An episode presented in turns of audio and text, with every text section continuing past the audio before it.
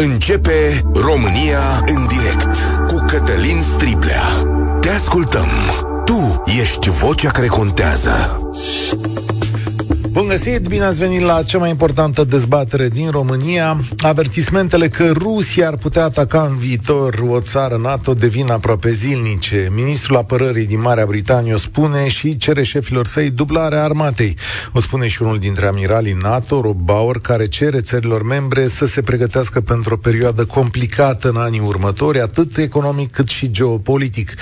Institutul de Studii pentru Război spune că Rusia este dispusă mai mult ca oricând să folosească arme nucleare într-o confruntare cu NATO, deoarece americanii nu ar răspunde la așa ceva. Toate se întâmplă pe fondul unui semieșec al ofensivei ucrainene, care nu a reușit să-și ia înapoi partea din țară ocupată. Nu știm încotro merge acest război, dar știm că americanii nu mai plătesc banii necesari pentru moment, iar Europa încă nu i-a deblocat. Mai mult, odată cu foarte probabila alegerea președintelui Trump, este posibil ca războiul din Ucraina să ajungă în fața unei dileme a societăților europene. Într-un articol din Contributors, publicația Contributors din această săptămână, profesorul Valentin Naumescu de la Facultatea de Studii Europene a Universității Babeș-Bolyai din Cluj spune că în următorul deceniu societățile noastre vor avea de înfruntat o mare dilemă: război mondial sau pace nedreaptă, și că trebuie să ne pregătim să dăm acest răspuns. Iată ce scrie el și o să dau un citat mai lung din textul său. Să nu ne facem iluzii, războaiele nu sunt ușoare, nu se termină repede și mulți vor muri, iar lumea nouă va trebui reconstruită după patru-cinci ani pe ruinele celei vechi de către supraviețuitori. Dar uneori ajungi la concluzia că trebuie să porți acel război, indiferent cât de lung și de greu ar fi, pentru a da o șansă generațiilor viitoare. Istoria este limpede în acest sens. Războiul nu este niciodată o alegere fericită, dar nici pacea nedreaptă nu este bună, nu doar pentru că cine o acceptă va trăi tot restul vieții cu povara lașității și rușinii de a fi un căcăcios, ăsta e cuvântul, în momentele decisive. A se vedea acordul de la München din o mie nouă sute treizeci și opt, când Franța și Marea Britanie au cedat pretențiilor lui Hitler și au sacrificat Cehoslovacia în schimbul unei păci iluzorii care a durat un an, ci în primul rând pentru că încurajează și pe alți agresori aflați acum în așteptare să atace și ei, să hărțuiască, să tâlhărească la rândul lor, să țară în spate, convinși că nu vor păți nimic, pentru că, iată, îți este frică să lupți cu ei. În prima variantă, lupta cu agresorul ne-ar putea fi fatală, am putea muri cu el de gât. În a doua variantă, viața în noua lume va deveni cu siguranță un calvar. Voi ce ați alege? Întreabă profesorul Naumescu în textul său de pe Contributors. Și aici am încheiat citatul. Chiar așa, ce ați alege? zero trei șapte doi zero șase nouă cinci nouă nouă. Îl repet ca să ne sunați de peste tot din lumea asta. zero trei șapte doi zero șase nouă cinci nouă nouă. Ești pregătit pentru un război Rusia-NATO? Ce alegi între un război mondial și o pace nedreaptă? Și da, către ce se îndreaptă războiul din Ucraina? zero trei șapte doi zero șase nouă cinci nouă nouă. Prieten România în direct este pe Facebook, pe YouTube, pe TikTok și la Europa F M. Primul vorbește Florin. Salutare! Salutare! Din uh, punctul meu de vedere, cred că societatea românească nu este pregătită nici pentru uh, un război, nici pentru o pace, uh, cum am spus, uh, neconformă. Nedreaptă. Uh, Da. De ce spun chestiile astea? Pentru că, dacă vă mai aduceți aminte, după, după Revoluție s-a scos armata obligatorie. Din punctul meu de vedere, eu am cincizeci și șase de ani. Gândiți-vă că acum s-ar porni un război, cine s-ar duce la luptă? Și o să vedeți că din ascultătorii emisiunii dumneavoastră or să vină și o să zică: da, domne, o să mergem, să ne războim. Nu, aș zice că dimpotrivă, că am mai făcut emisiuni pe tema asta și nu mi s-a părut că procentul cade în favoarea celor care merg. Parcă i-am auzit mai des pe cei care ar spune că să se ducă copiii politicienilor. Păi asta vreau să spun, că toată lumea este nemulțumită și oamenii de rând gândesc așa, cum a ieșit din sondajul dumneavoastră. Da, nu, e o, e o idee empirică, abar n-am, dacă nu e un sondaj, nu n-aș vrea să dau. E nu e un sondaj, dar da. din, cine, din cine a intrat în direct și așa, majoritatea au spus, domne, exact ce spuneați dumneavoastră, să se ducă Iohannis împreună cu toți politicienii, copiilor, uh-huh. pentru că ăștia trăiesc cel mai bine la momentul actual. Ceilalți pleava trăiesc foarte greu, da? Revenim la subiect. Cine credeți că ar putea să ia o armă în mână? Cei care am făcut armata și mai știm să tragem cu o armă de foc și aia, vai de capul nostru, pentru că era o armă veche, da? Suntem la etatea care o avem. Uh, Iar ceilalți care vin din urmă nu știu cu ce se mănâncă. Hai să dăm... Aici aș vrea să fac uh, un pic să prezint altă idee. Uite, uh, armatele se fac și se desfac. Și România se pregătește ca în următorii ani să angajeze încă douăzeci de mii de militari, ceea ce, dacă eu îmi găsi, dar ceea ce ne îndreaptă către o cifră de o sută de mii de militari în țara noastră. De asemenea, suntem pregătiți ca până în două mii treizeci și cinci să uh, cheltuim patruzeci de miliarde de euro pe înarmare. Noi, țara noastră. Acum, dacă ne-ar ataca pe noi, deși prima țintă, după cum spun liderii militari, ar putea fi țările baltice. Uh, da, ne apărăm și cu sprijinul celorlalți. Dar e posibil să fim nevoiți să trimitem un corp militar, nu știu, o mie, o mie cinci sute, zece mii de oameni care să lupte pe frontul Baltic. Că, na, asta e situația, suntem împreună. Deci, cumva, toată Europa ne apărăm împotriva Rusiei. Nu cred că societatea românească este pregătită să trimeată acei o sută de mii. Nu știu dacă se vor găsi douăzeci de mii. Mai ales, gândiți-vă că nu mai e un război convențional în care tu intri în tranșee, vezi dușmanul din față. Da? Sateliții, drone care te văd în tranșee. Ți-a trimis-o și dacă ai aprins o țigară și dacă te-a văzut din satelit. Adică nu știu cum ai putea face față unui război. Și gândiți-vă acum la uh, posturile neocupate din școlile militare și de poliție. Nimeni nu se mai duce. Nimeni. De ce? Trebuie să ne întrebăm de ce. Până da. acum am zis despre polițiști, armată... Că Bun. Adică răspunsul că... tău, Florin, duce în acest moment către pace nedreaptă. Că asta e alegerea de azi. Mm, nu știu. Nici pace nedreaptă, dar nici un... Uh, război care nu ne duce nicăieri. Pe noi românii. Știți că totdeauna cel sărac trage toate ponoasele. Și cum să le evităm? Nu știu, habar n-am. Okay. Nu am nicio idee. Bun. Vedeți, ucrainenii ce... Bun, se va termina și cu războiul ucrainean, da? Da, cum se va termina? La ce i-a dus, domne? La ce i-a dus? La sute de miliarde de euro datorie, orașe distruse care dacă se vor reconstrui, cum ați, tot acolo cum, se vor cum duce. Ați, Florin, cum ați reușit să puneți vinovăția în cârca ucrainenilor? Nu, dar nu, nu, m- nu m-ați înțeles greșit. Eu vreau să zic, care e rezultatul până la urmă? Păi rezultatul este că Rusia le-a distrus țara, da, într-adevăr, dar ce să facă oamenii? Așa este. Dar ce facem cu oamenii care au plecat în unde au văzut cu ochii, câteva milioane, unde un milion de oameni în pământ, orașe distruse, și cu păi... ce am rămas? Că Europa e la pământ? Păi nu, dar nu, nu așa se pune problema. Agresorul nu este poporul ucrainean. Agresorul nu este poporul... Păi nu, nu poți să... Dar ce au rămas? Păi în ce momentul în care pământ? Nu ești de partea Europei, trebuie neapărat să fii de partea Rusiei? Nu. Știm bine cine sunt rușii. Știm bine, dar păi ce să faci? Dar asta e dilema Soluția pe care am care pus-o în față. Eu, n-am, eu la asta caut un răspuns. La dilema pe care am pus-o în față. Eu Pentru... cred că nimeni nu poate să dea răspunsul acesta. Mulțumesc, trebuie să-l dăm. Cum zice și profesorul Naumescu, cu care o să ne auzim ceva mai târziu în program, profesorul Naumescu spune că până în două mii treizeci noi trebuie să dăm acest răspuns. Noi, ca societăți, până în două mii treizeci trebuie să dăm acest răspuns. Pentru că agresorul nu se oprește, estimați prieteni. Zice așa la un moment dat domnul profesor: cum ar arăta oare pacea în aceste condiții, realizată prin compromis cu agresorii? Cum ar arăta o lume în care ar fi acceptate condițiile abuzive ale Rusiei asupra Ucrainei, Republicii Moldova, ale Chinei asupra Taiwanului, ale Coreei de Nord asupra Coreei de Sud, ale Iranului asupra Israelului și ale tuturor acestora asupra Statelor Unite și Occidentului? Cătălin, salutare! Salutare!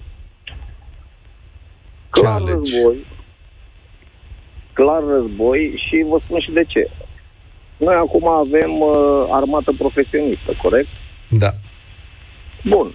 Toată Europa are, America are armată profesionistă.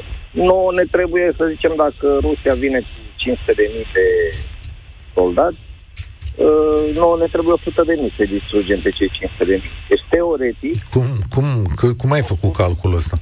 Păi, o sută de mii de soldați profesioniști ar trebui să da. fie... Păi și a... să distrugem cinci sute de mii de... Deci, crezi că ai lor sunt amatori? Clar. Da? Clar. Cred că e simplist calculul ăsta. S-au dovedit că unii dintre ei sunt recruți, că sunt soldați neinstruiți, că pot să-și asume pierderi uriașe, dar uite că sunt acolo, adică armata ucraineană alcătuită din, știu eu, peste o sută de mii. Am înțeles. Haideți da. să vă spun, mie mi se pare foarte ciudat, oricum, războiul ăsta. Nevastă mea este de origine ucraineancă, nașul meu e rus, Uh, am rude în uh, Ucraina, uh-huh. bărbat de cumnatul meu, de patruzeci și cinci de ani, cu fiul de douăzeci și unu de ani, s-a dus să se înroleze în Odessa. Și a trimis acasă. Da, păi, nu-i, e firesc că nu-i ia pe toți. Există niște eșaloane, niște mod, există o modalitate de... a lua soldații la oaste. Nu, nu știu dacă poți să te duci tot timpul când vrei tu. Unii s-au putut duce, dar din câte înțeleg eu acum în Ucraina, îi cheamă destul de apăsat pe foarte mulți dintre ei. Deci, domnule, pe mine dacă m-ar ataca o forță străină, eu aș lua toate forțele și aș îndrepta ca să înlătur pericolul, corect? Corect. Adică, bine, nu sunt eu mare strateg, strateg militar, dar...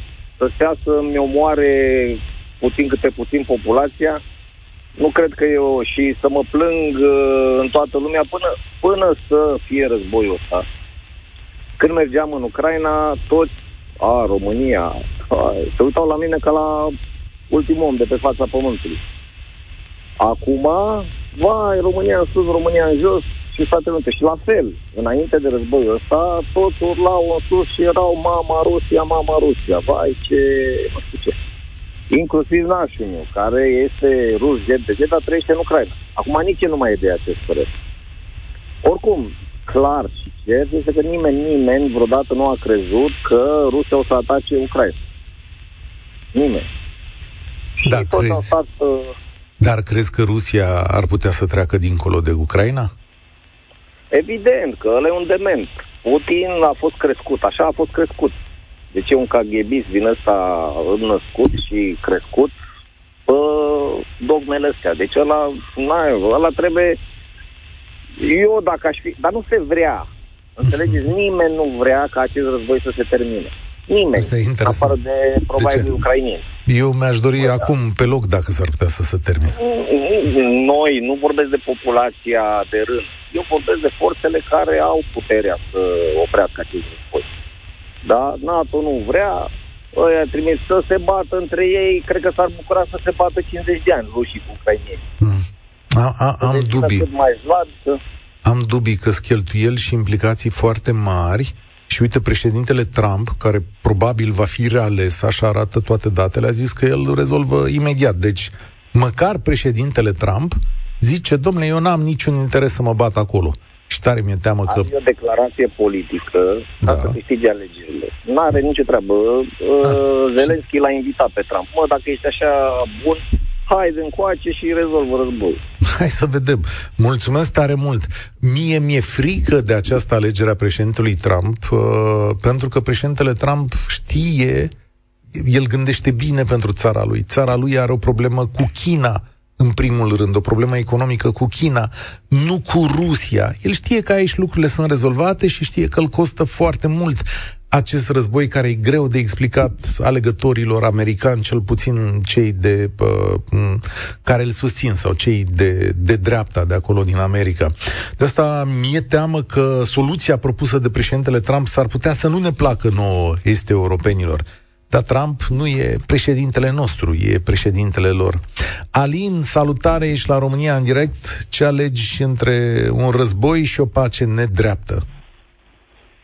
Bună ziua, Cătălin, în primul rând, și tuturor celor care ne ascultă. Este foarte greu de ales. În primul rând că război, eu personal consider, și din ce știu și m-am, m-am documentat, e mult spus, dar ce se vede în, în media și în ce prezentați voi despre armatele noastre și ce știm și așa mai departe, cred că suntem destul de slăbuți din punctul ăsta de vedere. Deci pentru război nu aș opta sub nicio formă. Ne înarmăm, să știi. Dar... Deci noi, românii, ne înarmăm. Numai în ultimii ani am cheltuit opt virgulă trei miliarde de euro uh, și strategia noastră militară, uite, numai în două mii douăzeci și trei suma a sărit de trei virgulă unu miliarde de euro. Știi ce zic? trei virgulă unu. Sunt de acord cu tine, dar nu știu dacă uh, ar fi suficient pentru noi. An... Garantat va trebui să avem o susținere de afară. Evident, de și asta suntem membri. Așa? Așa, acea susținere nu avem nicio garanție că o vom primi la, la o, adică în, într-o, dacă, să presupunem că s-ar interveni nuclear. Nu, nu, dar stai un pic. De ce nu ai nicio garanție? Când statele europene și Statele Unite au cheltuit sume colosale ca să ajute un membru care nu este al alianței, de ce crezi că un membru al alianței nu va fi ajutat? Ucraina este ajutată, deși tehnic nu face parte din structurile noastre, nici europene. Ucraina, Ucraina cred că a fost ajutată strict ca să observăm cât ar putea rezista un astfel de pion mic, adică pe o hartă atât de vastă. Adică e un experiment, zici tu. Da, da. Adică Statele Unite exact. Au cheltuit o sută optzeci de miliarde de euro sau cât a fost pe un experiment? Acei bani se vor scoate din, din temir ce. Nu e asta o problemă. Nu sunt banii o problemă pentru Statele Unite.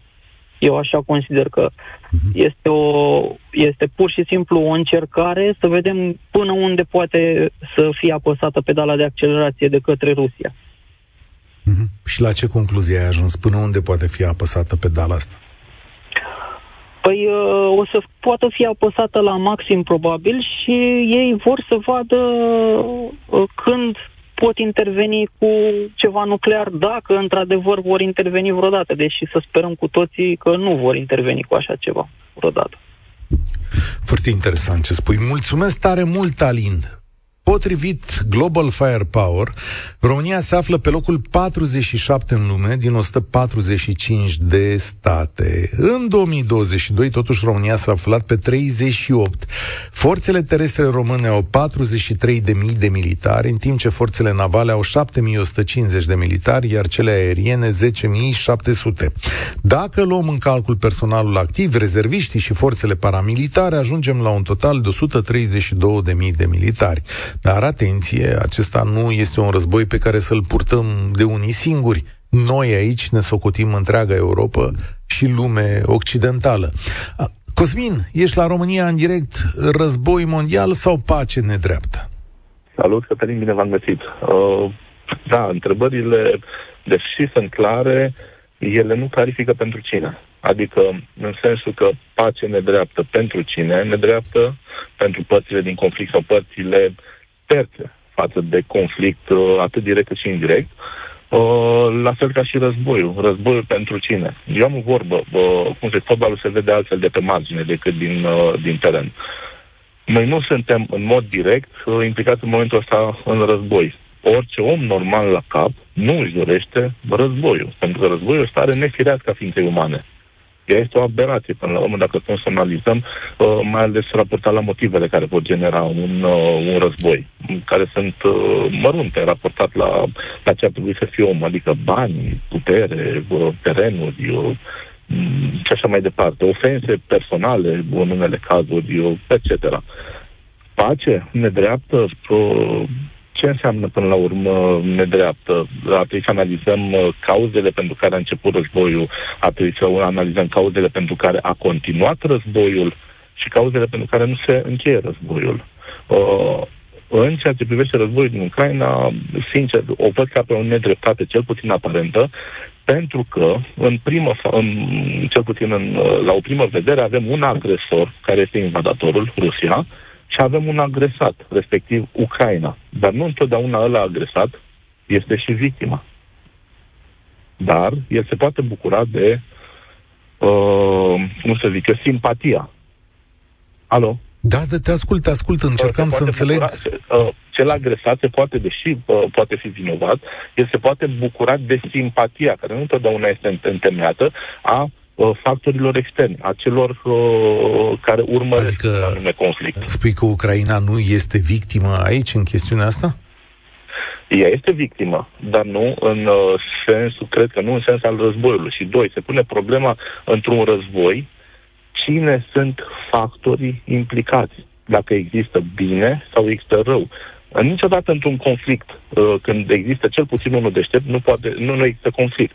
Adică dacă cel puțin una dintre părți ar fi avut uh, uh, tact, ar fi avut diplomație, ar fi avut un mod mult mai, uh, cum să zic eu... Și care dintre părți te-ai fi așteptat așa să fie aici? Prima dată, prima dată e partea care e mai slabă. Adică eu nu spun de ce a, de ce a început acest conflict, care, ar fi, care au fost motivele. Pentru că motivele pentru un conflict sunt de două, de două feluri. Cele reale și cele aparente, declarate.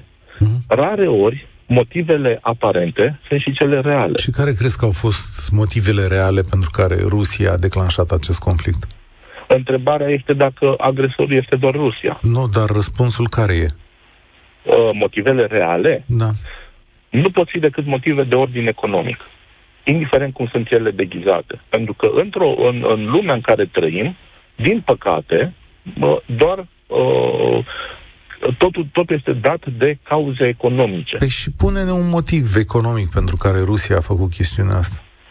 În, în, în primul rând, de acapararea teritoriilor, teritorii cu resurse destul de, deci... de importante, semnificative. Acces la Marea Neagră. Da, de și destabilim eu... aici că Rusia este agresor și că Ucraina poate fi și victimă. A, n-am, n-am stabilit. N-am de stabilit acum, că e agresor. Am stat și, am, am stat și oricât de, de ciudat ar părea, ne-am pus o întrebare care, oricât de absurd ar fi, e important să ne punem. De ce?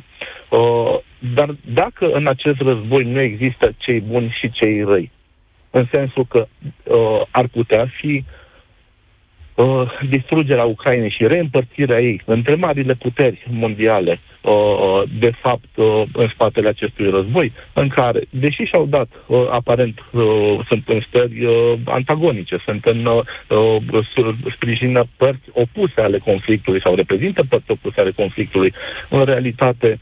Uh, acapararea, integrarea resurselor să fie... Cum ați, ajuns la, cum ați ajuns la concluzia asta că Ucraina poate fi împărțită între cine și cine?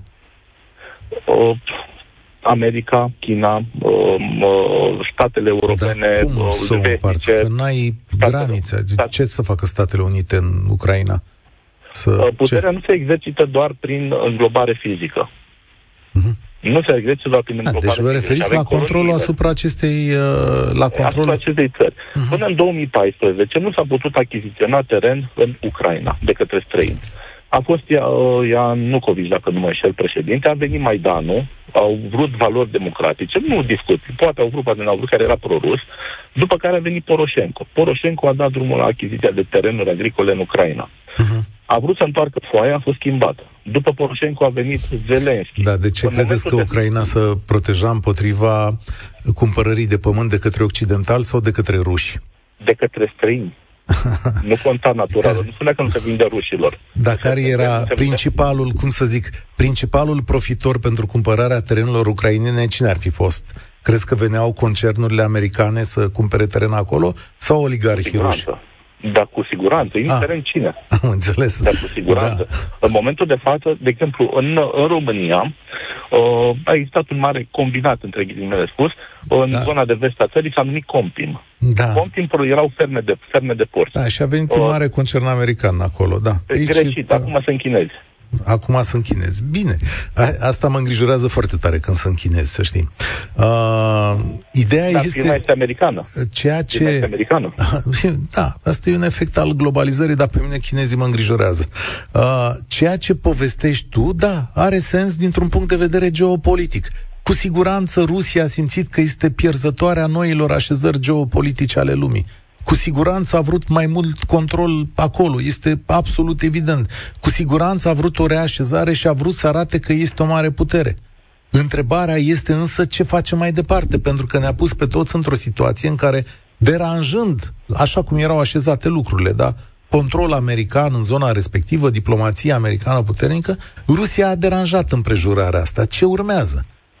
A tulburat apele în zonă și asta este evident. Indiferent de partea cui te situezi sau ce simpatii sau păreri, opinii și ce mai departe ai. Problema se pune în felul următor. Noi, ca popor, noi, pentru că noi, până la urmă, da. dincolo, oricât de... Uh, uh, Așa, noi ca popor, răspunde la... Întrebarea, da. întrebarea are o tentă, cum se zice, filozofică de natură uh, amoral, morală. Cum e corect? Nu. Întrebarea noastră, ca nici ca un popor pragmatic, care suntem graniță în graniță cu o țară aflată într-un conflict, cu potențial de expansiune, este noi. Care este interesul nostru? Eu Așa, și care e interesul nostru? Interesul nostru, știți cum zice Evreu, din, să vedem uh, uh, din paguba asta ce profit putem avea. Dar noi, pe asta mă îngrijorează, nu mă îngrijorează atât conflictul, cât mă îngrijorează slăbiciunea conducătorilor noștri. Și nu neapărat... Vedeți, ați lansat o sumedenie de ipoteze și niciun răspuns la întrebările pe care le-ați lansat. Deci care e interesul nostru? Interesul nostru să stăm deoparte de conflict. De conflict. mie, mi-e teamă că conflictul vine peste noi. Mulțumesc, v-am ascultat cu atenție. Nu noi am ales conflictul ăsta, cum nu l-au ales nici ucrainenii. Nu noi l-am ales. Nu noi am ales ca români să avem acuș vase rusești la Sulina și pe teritoriile noastre cu gaz. Nu noi am ales. Oricât am vrea să stăm noi deoparte, noi nu am ales acest lucru. Spune la un moment dat profesorul Naumescu aici că cea mai mare amenințare pentru lumea în care trăim, la urma urmei, nu este o agresiune sau alta, căci fiecare în parte poate fi cumva gestionată dacă ar fi izolată, ci consolidarea colaborării și cooperării tot mai strânse între Rusia, China, Iran și Coreea de Nord. Aici, în acest început de articulare strategică a regimului totalitare, deformarea unei axe veritabile este riscul cel mai mare de război mondial. Este posibil ca acestea să se sprijine militar între ele, așa cum ar fi normal, așa cum normal ar fi și ca democrațiile să se apere între ele. Și cred că cam asta facem în aceste zile sau în aceste ore, prin mesajele despre care vorbeam la începutul emisiunii. Cristian, salutare!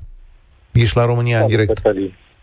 Aș vrea să-l completez pe personajul care a sunat înaintea mea. E un război economic, pentru că la început de război am văzut cum cărau tancurile, mașini de spălat, tancurile rusești, cărau mașini de spălat, frigidere și aer condiționat. Da, ce le lipsește lor în Rusia? De-aia economic. Asta e o glumă. Asta e da, furtișagul, asta e eu... tâlharul din soldatul rus sau soldații ruși, exact. Unii dintre ei sunt eu tâlhari. Eu da. Să crezi așa ceva. Eu nici nu știu cum poate lumea să creadă că Rusia a atacat Ucraina pentru resurse. Rusia e o țară de doisprezece milioane de kilometri pătrați. Este de zeci de ori mai mare decât România. Problema Rusiei este că Rusia e doar vânzător de materie primă. Nu e în stare să facă plus valoare pe produs. De-aia vinde gaz, de-aia vinde petrol. N-am auzit de televizoarele rusești, n-am auzit de avioanele rusești, n-am auzit de telefoanele rusești, n-am auzit de fapt nimic din Rusia să vină în afară de licoarea aia care a fost interzisă la import. A... și care lumea o laudă că e bună. Ai dreptate, uh... Rusia nu știe să facă valoare adăugată, într-adevăr. Și o e... într-un... este o economie care e la fel de mare cât a Coreei de Sud, o țară care are o sută de mii de kilometri pătrați, patruzeci și trei de milioane de oameni și resurse naturale aproape zero. Și atunci... asta e realitatea. Da, și atunci ce a sperat Rusia să obțină prin această reașezare? Eu tind să cred că ei nu se așteptau, nu se așteptau ca războiul să dureze atât de mult. A fost, cred, foarte multă minciună la început de război. Rusia nu se aștepta să fie un război care să dureze atât de mult. Nu cred că va fi un război mondial. amenințările pe care le lansează Camarila lui Putin sunt apă de ploaie. Nu, nu pot să cred că toată armata Rusiei este condusă de oameni nebuni la cap, care să zică da, dăm cu bomba atomică în Ucraina. Mm. Nu există așa ceva, e un drum pe care dacă ai pășit nu poți să faci un pas înapoi, e un drum pe care e one way. Și atunci, de ce atât de multe avertismente ale liderilor militari europeni? Cred că e un mesaj, oameni buni, trebuie să vă înarmați. Trebuie să... Ce, ce faci în momentul în care vezi ursul, ce faci? Te apuci și cânti la vioară? Nu! Îți iei un topor, îți iei o pușcă, îți iei ce trebuie ca să poți să te aperi. Să vadă ursul că ești hotărât să te aperi cum poți de bine. Nu cred că o să atace țările baltice sau România sau... Ăstea sunt... Rusia s-a văzut cât de eficient a fost în aproape doi ani de război cu Ucraina. Păi dacă era să se bată Rusia cu, nu știu, armata turcă, spre exemplu, care este echipată aproape la nivel american, ei nenoroceau, probabil în câteva luni de zile, fără bombele atomice. Și bombele atomice, știți cum sunt, sunt ca amenințările. Adică este, nu știu cum să zic, cum e pistolul la noi în România. Și atunci... Poliția la brâu, dar ca să știi că nu... Dilema noastră limită. Către ce se îndreaptă? Eu cred că va fi o pace la un moment dat. Și nici nu cred că mai durează foarte mult conflictul. Mai cunoșteam oameni care îmi spuneau acum un an și ceva de zile că rubla n-are nimic, că totul este sub control și că economia Rusiei, total fals. La un moment dat s-a înjumătățit valoarea în condițiile în care probabil multă lume nu știe, dar nu găsești să cumperi dolari în America în momentul de... În, pardon, în Rusia, scuze, scuze. Adică dacă vrei să te duci mâine să-ți cumperi douăzeci de mii, treizeci de mii de dolari, uh-huh. nu găsești să cumperi. Asta e, economia lor este, să zic acum, într-o transă care nu cred că poate să mai reziste mult timp. Și lumea de acolo, eu tind să cred că simte. Simte și în burtă și simte și că nu cred că sunt și oameni. Nu cred că își doresc să-și trimită copiii să moară prin Ucraina. Asta e, asta e adevărat, dar unii n-au nimic de spus. Aici nu e o democrație precum e în Ucraina. În Ucraina au loc dezbateri publice realmente despre cum să-i mai convingem pe ei noștri să meargă la război, de ce să-i convingem și așa mai departe. Ucraina e o societate deschisă, cum se numește, o societate democratică. În Rusia dezbaterea asta n-are loc, adică în momentul în care te-au chemat nu ai unde să porți dezbatere dacă e bine sau nu. Te ia și aia e. Mergi la oaste. Întâi cei mai săraci și cei mai depărtați, ale căror vorbe nu se aud niciodată la Moscova, după care, dacă va fi cazul, sunt și centrele urbane și cele mai importante unde, sigur, mai ai niște voci. Dar de ce să crezi că societatea rusească ar putea să îi se opună lui Putin la un moment dat? Până la urmă, urmei, cred că și un personaj negativ are o limită. Și nazismul cred că a avut o limită. Da, da, a luat Putin... ceva vreme. Da, e adevărat. A luat ceva vreme, ori noi avem această dilemă până în anii următori. Mulțumesc, Cristian. Cătălin, salutare! Ești la România în direct. Salut, salut, salut. Brașov. M-am uzbinat? A, vorbești pe o cască și aș prefera să vorbești la telefon, că e și un... Nu, nu, nu, nu, nu ah. vorbesc pe cască, vorbesc, vorbesc pe telefon, dar cred că se reface microfonul. Da, da și radio mai încet. Hai să ne auzim, spune ce ai de zis. Da, este, nu știu, eu nu cred că aș opta pentru pace și atât. Ok. Adică o pace chiar cu consecințele pe care le-am tot citat aici. Nu, nu, nu, nu, nu, nu, nu, nu. Pace și atât. Adică doar pace, dar în momentul în care nu se poate, nu se poate pace, automat, nu știu, dacă îți dau un exemplu simplu, dacă un necunoscut vine și îți jefuiește casa și îți împușcă copiii, care-i primul? Ce, ce faci? Ce faci tu? Și eu și cred că toată lumea, dacă ai pistol la tine, fără, fără, niciun, fel de, fără niciun fel de reținere, pui mâna și îl împuști pe, pe, pe agresor, mm-hmm. nu? Da. Nu. No. Pe noi dacă uh, cum să zic, dacă uh, vin rușii peste noi uh, și ne prind uh, cu mâna goală, adică pui mâna pe ce? Pe ce să pui mâna? Pe tapă, pe casma, pe lopată, pe ce să... Pe mai ce avem să câte ceva. Uite, tocmai ți-am citit. Deci cumpărăm arme în draci. Și o să cumpărăm. Eu vorbesc, eu vorbesc de mine, de eu ca persoană. Ah. Eu, ăsta singur, care vine, vine Iuri și îmi omoară familia. Eu cu ce? Eu cu ce? Uh, cu ce? Mă, cu ce mă apăr? Păi tu nu o să te aperi cu nimic, dar dacă avem armată, ne apără armata, nu? Asta e ideea. Care armată? Care armată? Armata României, nu? Și armat, armata, armata NATO. Da. Armata României, armata NATO, da, da, probabil că ne apără, dar până la armata, până la armata, până la Dumnezeu îți mănâncă îngerii sufletul. Adică te, te întreb ce se va întâmpla cu populația civilă, ce s-a întâmplat exact, și în Ucraina, exact. Ai văzut cu ochii tăi, dacă te atacă cineva, sunt oameni arestați, sunt oameni uciși, sunt oameni care sunt lăsați în pace, se instalează o nouă putere, ce se întâmplă? Astea sunt faptele de viață pe care le-am văzut și în Ucraina. Da. Nu, eu nu aș opta pentru război. N-ai optat pentru război. Aș, aș opta pentru război.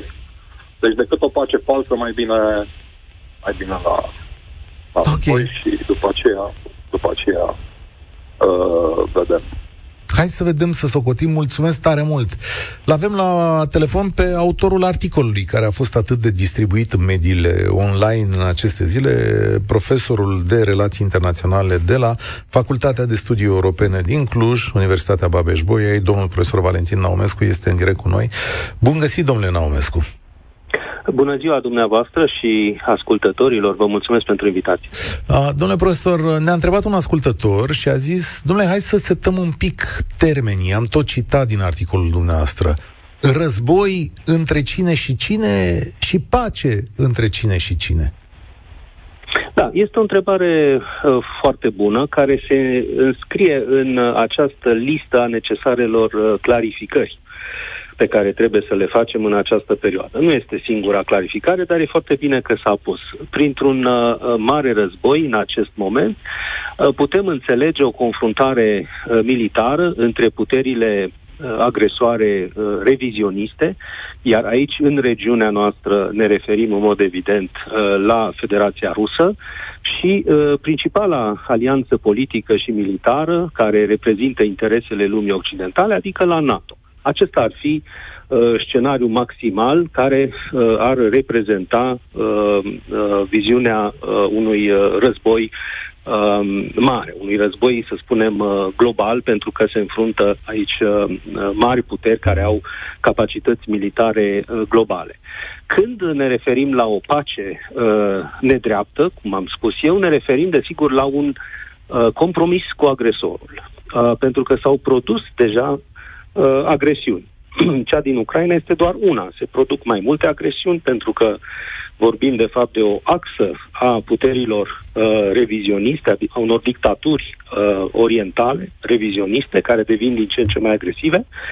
Dar în cazul particular al războiului din Ucraina uh, ne referim de fapt la un uh, compromis în care uh, nu doar uh, uh, victima, adică Ucraina, ci și lumea occidentală ar trebui uh, să, să consimtă sau să-l accepte în relația cu Federația Rusă și care ar însemna, de bună seamă, pierderi uh, teritoriale uh, pentru Ucraina și revizuirea raportului de, uh, de forțe din uh, regiunea Europei de Est, pentru că s-ar putea ca o astfel de, de pace nedreaptă, de compromis, să vină și cu alte uh, limitări, nu doar cu pierderi teritoriale.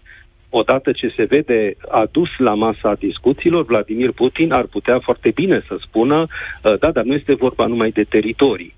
Trebuie să spunem clar că Ucraina nu va avea voie să adere niciodată la NATO, deci la o alianță occidentală. Nu se va mai putea discuta despre extinderea NATO sau a Uniunii Europene în fostul spațiu al Uniunii Sovietice, că ar fi necesare retrageri de, de trupe și de armamente din flancul estic al NATO pe aliniamentul din nouăsprezece nouăzeci și șapte, de dinaintea extinderii NATO. Știm că lucrurile acestea, de fapt, Kremlinul le-a și uh, ex- exprimat în mod, în mod public, adică într-o anumită listă de revendicări. Ar vrea să preia din nou controlul sau să aibă un cuvânt de spus asupra Europei estice, inclusiv asupra noastră? Și într-un caz și în altul, este vorba de un abuz. Pentru că vorbim aici de țări uh, suverane, de țări suverane, de democrații care și-au exprimat uh, clar uh, voința politică și direcția strategică pe care vor să uh, evolueze în anii care urmează. E vorba aici și de uh, Ucraina și de Republica Moldova. Deci uh, orice limitare a voinței lor, orice uh, Uh, raport Domnule de putere, Naumescu, orice echilibru de putere ar însemna un abuz, vă rog. O să iau un minut de publicitate și ne întoarcem imediat la discuția cu dumneavoastră. România în direct. Cătălin Striblea la Europa F M. Am plecat în demersul de astăzi de la un articol al profesorului Valentin Naumescu din Contributors, care spune așa că avem în față dilema deceniului, ce să alegem între un război mondial și o pace nedreaptă. La telefon chiar profesorul Naumescu ne spuneați așa că Putin ar putea solicita sau ar face un abuz asupra mai multor țări care își hotărăsc în mod, sing- în mod democratic și de unele singure viitorul. Și acest lucru, îmi dau seama din ce scrieți, este de fapt inacceptabil pentru democrațiile noastre, domnule Naumescu. Nu, eu nu am spus că este inacceptabil, eu am spus că ne aflăm în fața unei dileme. Dilema este o situație uh, prin care uh, suntem puși în fața a două uh, variante, a două alternative uh, proaste, ambele, uh, cu, care vin cu dezavantaje importante. Este clar că una din cele două uh, va fi acceptată în cele din urmă, Uh, pentru că asta este, de fapt, uh, o dilemă uh, și uh, rolul acestei analize, acestui articol, este de a, de a clarifica această situație uh, în care ne aflăm și în care uh, spuneam că, la un moment dat, trebuie uh, adoptată o opțiune uh, fundamentală a lumii occidentale democratice în relația cu agresorul. Acceptăm sau nu acceptăm uh, agresiunea? Ambele variante vin cu costuri foarte importante, neplăcute, ambele sunt dureroase și niciuna nu ne garantează că vom fi mulțumiți de, de rezultatele obținute. Asta am vrut să spun, nu că este inacceptabil, pentru că uh, spun la sfârșitul articolului uh, că în acest moment, dacă suntem atenți la toate semnalele și indiciile existente în spațiul uh, public uh, occidental, înțelegem că uh, sunt mai mulți susținători susținători, repet, în spațiul euroatlantic există mai mulți susținători în acest moment ai unei formule de compromis cu agresorul decât uh, al celor care susțin uh, confruntarea uh, militară uh, cu Rusia. Aceasta este realitatea uh, în acest moment și uh, ea s-ar putea să fie întărită în decursul acestui an de rezultatele uh, alegerilor, uh, în special ale celor din uh, Statele Unite, din cinci noiembrie și al celor uh, europene. Deci, deocamdată, dacă este să facem un uh, Uh, un bilanț al celor care sunt de o parte și de alta, vedem că uh, opțiunea pro-război are mai, mult mai puțin uh, susținători și asta este, până la urmă, de înțeles din, uh, din uh, motive culturale, uh, care țin de cultura uh, politică occidentală. Credeți că președintele Trump, odată reales, ceea ce e destul de probabil, dacă nu foarte probabil, la această dată, așa arată sondajele, va duce la o rezolvare rapidă, defavorabilă spațiului în care trăim? Nu știu dacă președintele Trump, reales, ar, ar soluționa rapid războiul din Ucraina, dar putem fi aproape siguri că nu ar avea venirea sa un efect benefic pentru victima acestei agresiuni, pentru Ucraina. El s-a exprimat limpede și nu odată, de mai multe ori, că este necesar un compromis cu Vladimir Putin, îl apreciază, a avut cuvinte elogioase în general, a avut exprimări laudative cu privire la, la dictatori, fie că este vorba de Vladimir Putin, fie de Xi Jinping, pe care a numit un lider foarte inteligent, chiar de dictatorul nord-corean Kim Jong-un.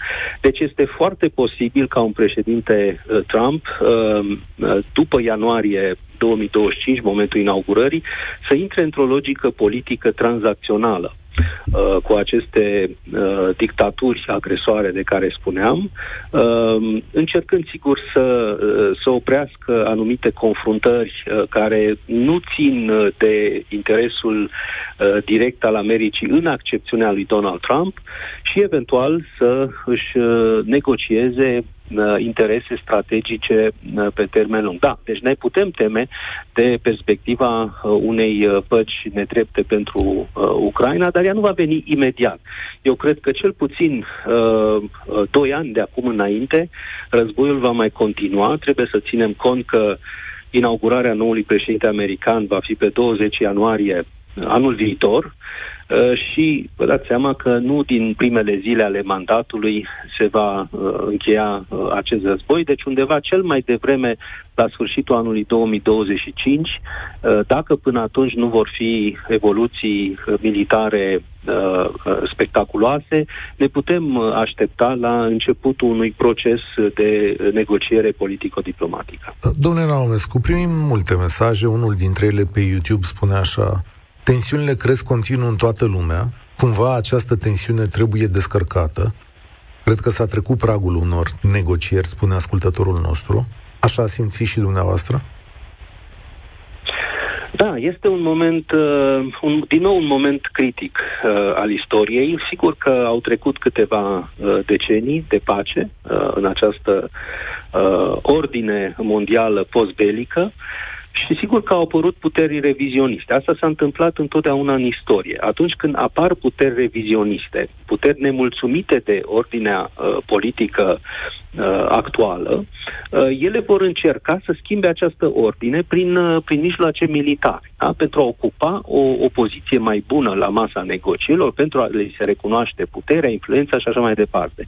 Deci eu mă tem că ascultătorul are dreptate în sensul în care aceste agresiuni nu vor dispărea de la sine. De asta sunt absolut sigur.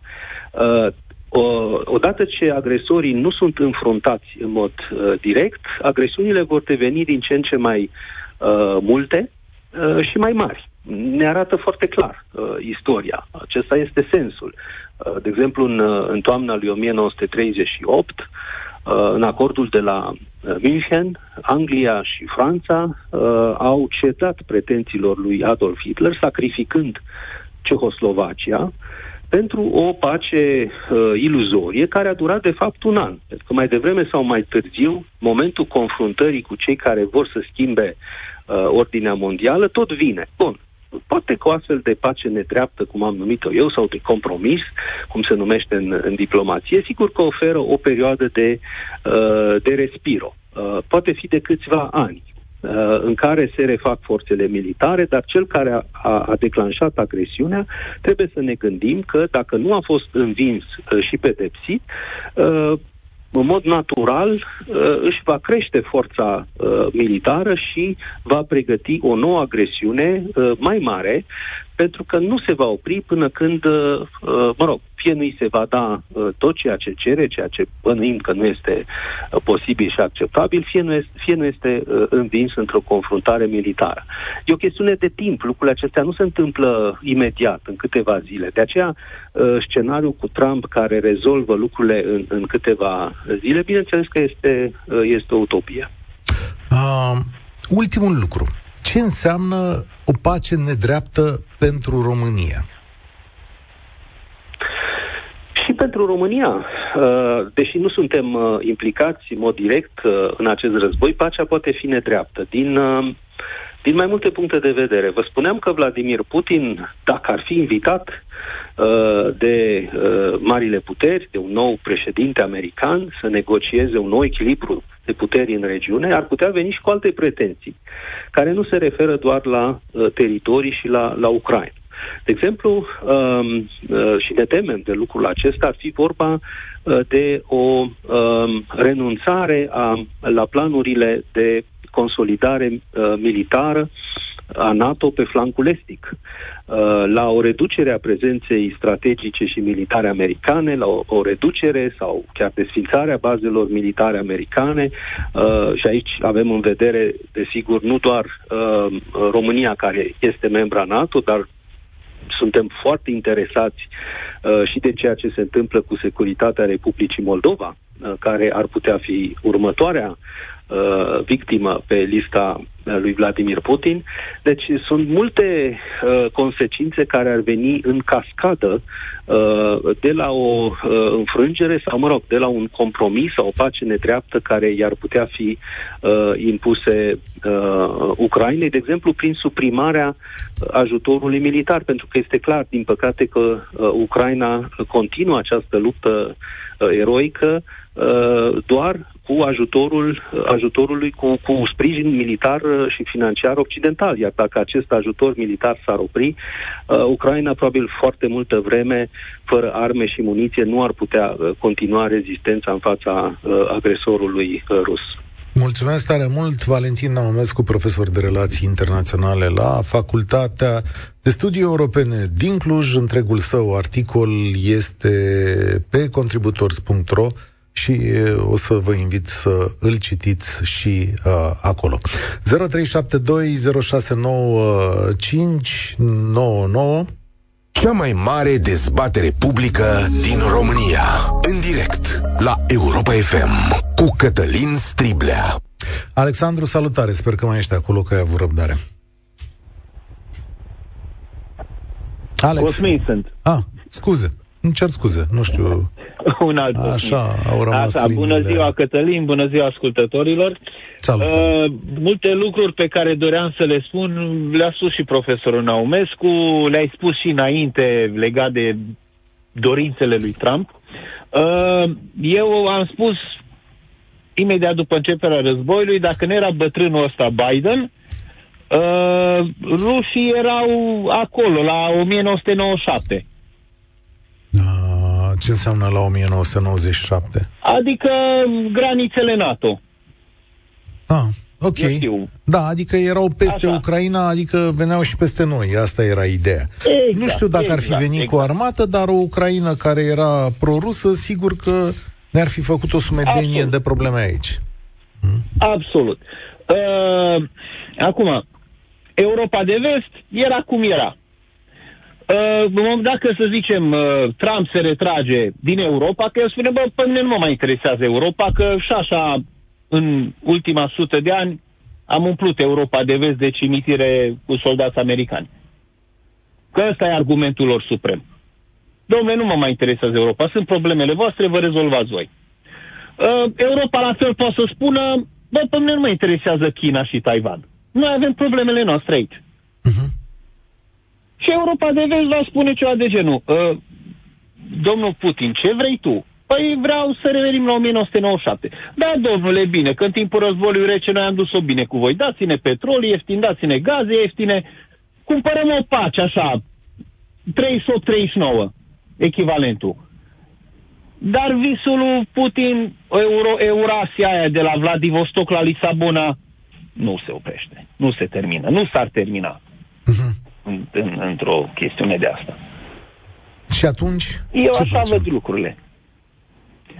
Europa de Vest a renunțat oricând la Europa de Est. Așa ziceți? Bine, a- asta a coroborat cu uh, rezultatele alegerilor europarlamentare, uh, alegerile locale care se desfășoară în multe țări parlamentare, prezidențiale, în multe țări din Europa, combinat cu alegerile din America. Da, în doi ani de zile s-ar putea să ne așteptăm la ceva schimbări în Ucraina, dar oricum va fi un cutremur. Ziceți că Europa și Statele Unite ar renunța oricând la Europa de Est, cu toate investițiile, zecile de miliarde plătite. Numai... O, la câte investiții au, la câte investiții au renunțat prin toată lumea? Cum au renunțat? Adică după ce bagi treizeci de miliarde de euro numai în agricultura din România... Crezi că nu ai vreun interes să îi vezi mai bine, să-i recuperezi după ce ai... Exemplu, faliment, falimentul Argentinei. Mm. S-a dus și a negociat. Bă, să recuperăm măcar cincizeci de cenți dintr-un dolar. Da, da. Și culmea că în continuare în Argentina o să simți destulă prezență americană în tot ce înseamnă America de Sud. Și mai nou, bine, destulă prezență chinezească. Da. Acolo nu este un conflict. Da, eu Sau nu să... un conflict la porți. sigur că marile puteri, cum s-ar spune, ne-au mai trădat odată, dar nu cred că e chiar atât de ușor să fim puși pe... pe masa nu e neapărat de trădare aici, ci mai degrabă de pragmatism. Adică milă mi de tine, dar de mine mi se rupe sufletul. Mm-hmm. Ok. Oamenii mei, alegătorii mei din Franța, din Germania, din uh, Olanda, din Belgia, din Spania, din toată zona de vest. Așa. Mm. Ei plâng, domne, că ni scumpă viața, gazele, uh, Asta spun și alegătorii americani. Asta spun și alegătorii americani și mulți dintre ei. De aceea îl susțin pe Trump, în mod evident. Dar Europa e cumva mai pestriță. Nu uitați și de milionul de alegători români din Spania. Este, sau dar din eu mă bazez țări. Pe scurta memorie. Pentru că, vedeți, cei care au prins, care au trăit în timpul unui conflict, s-au dus. Nu mai trăiesc cei care au prins un război și cu toate neajunsurile lui. Iar... Eu sper... Uh, Eu sper să nu fie oamenii așa. Uită. Mulțumesc tare mult, uh, Cosmin. Um, nu, nu împărtășesc aceeași idee, dar vom trece prin testul ăsta și vedem. Și eu mă gândesc așa, că din moment ce au ajutat o țară care chiar nu face parte din structurile noastre și acum Europa este hotărâtă să le dea ucrainienilor cincizeci de miliarde de euro, mi-e greu să cred că România, Polonia și Bulgaria pe termen scurt și mediu vor mai fi vreodată în situația unei astfel de alegeri a statelor europene. Sincer, nu cred. Uh, Marius? Da. Salutare, bine ai venit la România în direct. Bună ziua, domnul Cătălin. Și bună ziua tuturor ascultătorilor noastre. V-am sunat, e prima oară când intru în direct, dar este o discuție pe care o văd puțin dintr-o altă, dintr-un alt unghi.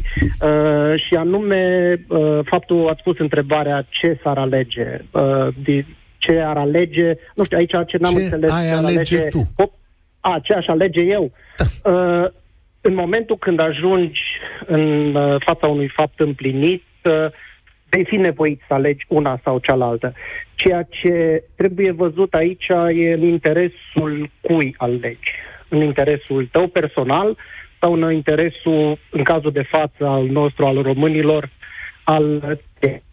Da, și ceea ce vrem noi să sigur că e vorba de un interes. Aici e vorba despre un interes comun, nu? Adică al societății noastre.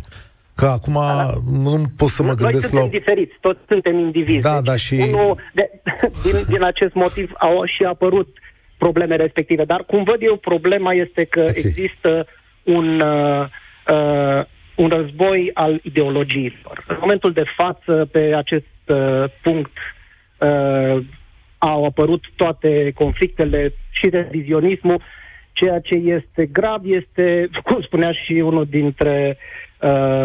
domnul înainte, că se uită și sunt foarte multe uh, zicale care spun că cei care își uh, uită istoria riscă să o repete.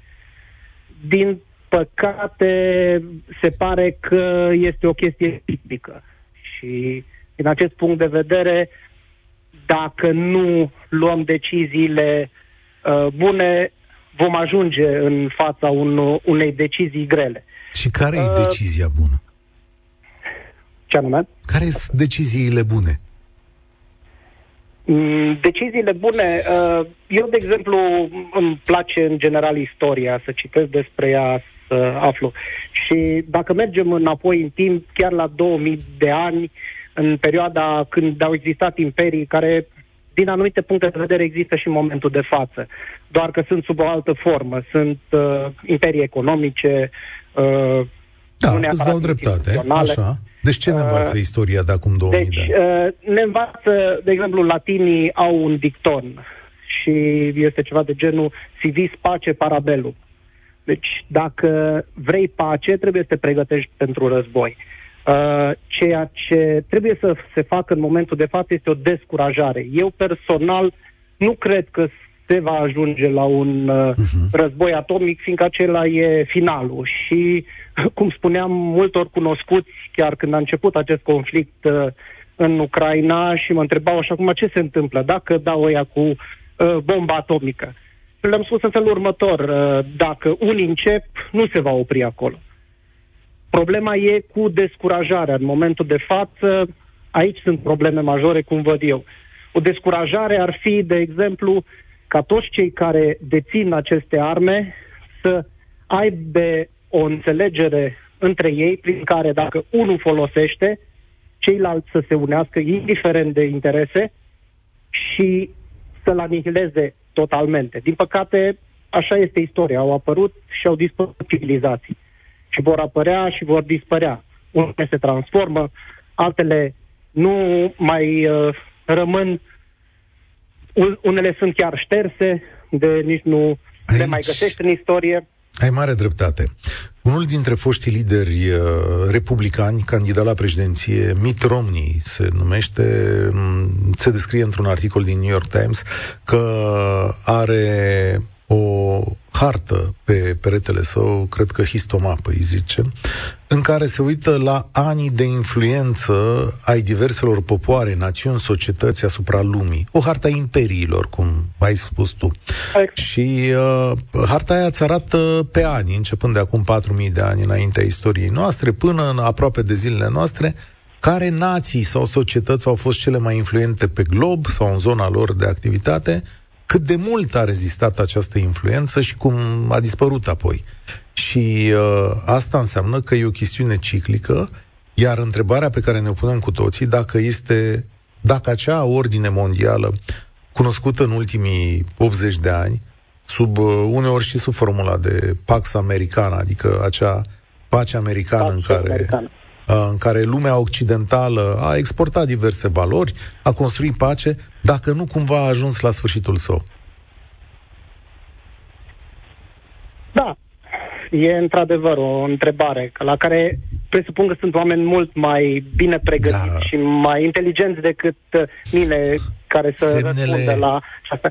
Semnele le vedem, nu-i așa? Adică măcar cineva o pune la încercare, dacă nu la un sfârșit. Tot, tot timpul va exista cineva nemulțumit. Ceea ce se întâmplă în momentul de față la nivel geopolitic, putem să îl rezumăm pentru cei care nu înțeleg această, uh, acest uh, sistem la nivelul acesta, la curtea școlii, unde există tot timpul un bătăuș care nu are suficiente cuvinte ca să se impună cu mintea și atunci va folosi forța. Și dacă tu nu ai aceeași forță cu el, nu prea ai cum să-l descurajezi. Atunci totul se, re- se întoarce la ideea atunci, suntem dispuși să ne pregătim pentru cei mai rău? Cred că asta aceeași, facem. Aceeași nație care a ales un, o direcție, mă refer aici la poporul chinez, au și ei în istorie foarte mulți oameni care au rămas, începând de la Sansu cu uh, arta războiului și așa mai departe.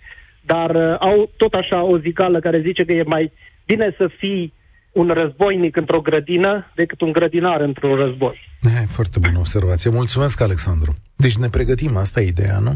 David, salutare, o să tragi concluziile.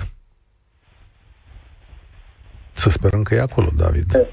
Salut! De vorbitorii mei, parcă ne aflăm așa între Aristotel, care spunea pe de o parte că provocăm război ca să putem trăi în pace, iar alții parcă s-ar afla așa undeva unde Samuel Butler spune unui război drept, îi, îi preferăm o pace nedreaptă.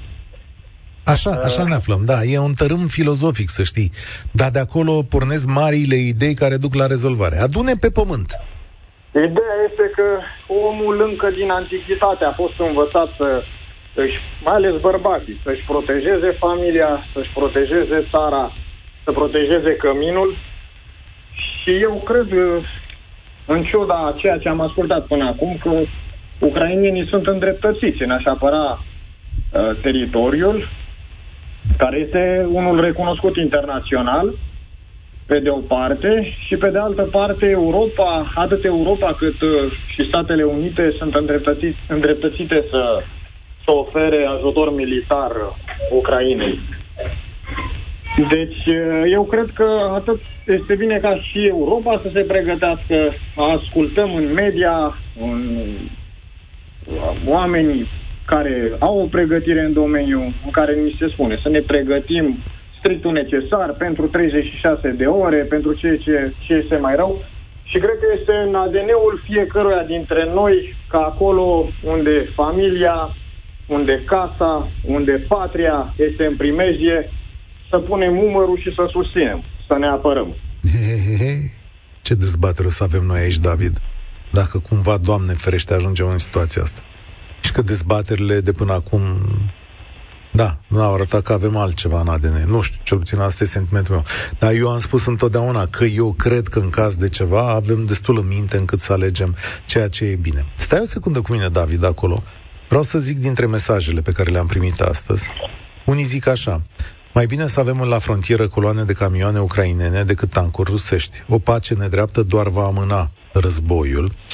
O pace nedreaptă în timp va produce victime înzecit față de un război. Victimele păcii nedrepte nu vor fi niciodată în prim plan și nu vom ști de ele, iar când vom afla, nu vor mai fi de interes. O pace nedreaptă în sensul că Ucraina să cedeze câteva teritorii cu condiția să fie inclusă în U E și NATO, aș alege, ca parte a acordului de pace. Asta nu mai pare chiar, da, este, uite, o opțiune. Nu mai pare pace. Nu mai pare pace, da. Și aș opta pentru război întrucât este calea corectă, cu speranța că se va sfârși acest imperiu sovietic. Totul sau nimic. Uh, astea sunt lucruri pe care le-am primit uh, astăzi. Știți dumneavoastră, nu există un drum spre pace. Pacea este drumul, spunea Gandhi. Eu cred că noi, ca și români, ne aflăm pe drumul care ne asigură pacea și e bine să rămânem pe acest drum, pe o cale europeană, pe o gândire liberă și pe o, o democrație cât mai autentică. Știi ce zice cineva? E cea mai bună întrebare, poate, într-un fel. De ce am alege între astea două? Între astea două... Între război, astea două. Între război și pace nedreaptă. De ce am avea? Oare o fi o a treia cale la mijloc?